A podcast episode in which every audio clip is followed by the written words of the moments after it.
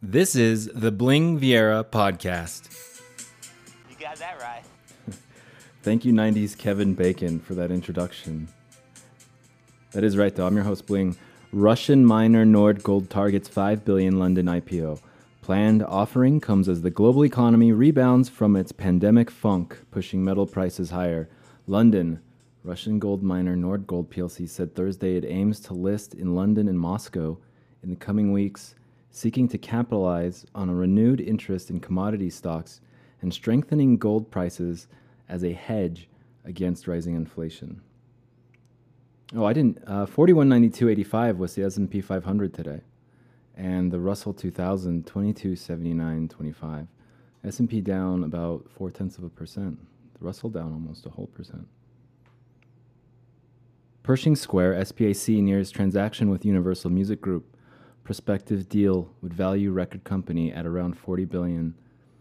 Hedge fund billionaire William Ackman's special purpose acquisition company is nearing a transaction with Universal Music Group that would value the world's largest b- music business at about 40 billion. That's a lot. I guess the music industry is still alive and kicking. These are all the Wall Street Journal headlines right now.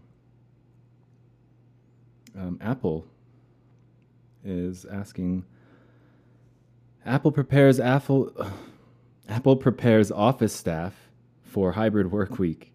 iPhone maker wants staff to come to the office 3 days a week starting in September. Apple chief executive Tim Cook in an email to staff told office employees that they are expected to return to their workspace 3 days a week starting in September.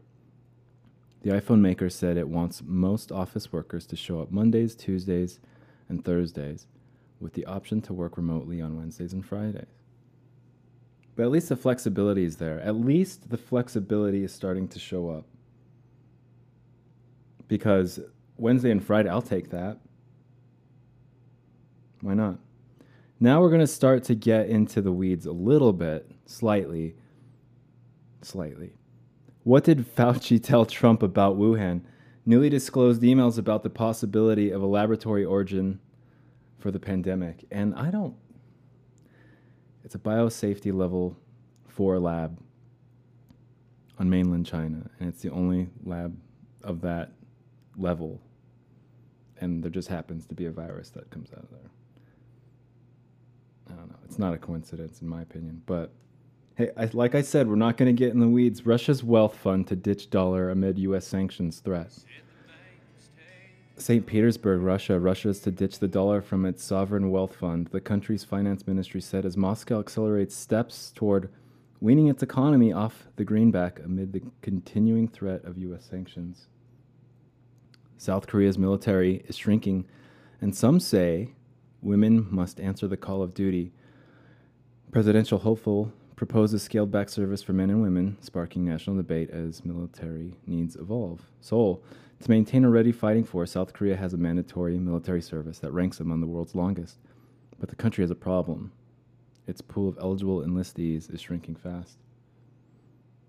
All I know is that the LA riots, nobody was messing around in Koreatown. So all I know is that they're going to do the right thing over there. Um, armed low cost drones made by Turkey reshape battlefields and geopolitics. Syria, Libya, and Azerbaijan. We'll get to that one tomorrow morning. But thanks for tuning in. I think it's really cool that you're here. Have a good night.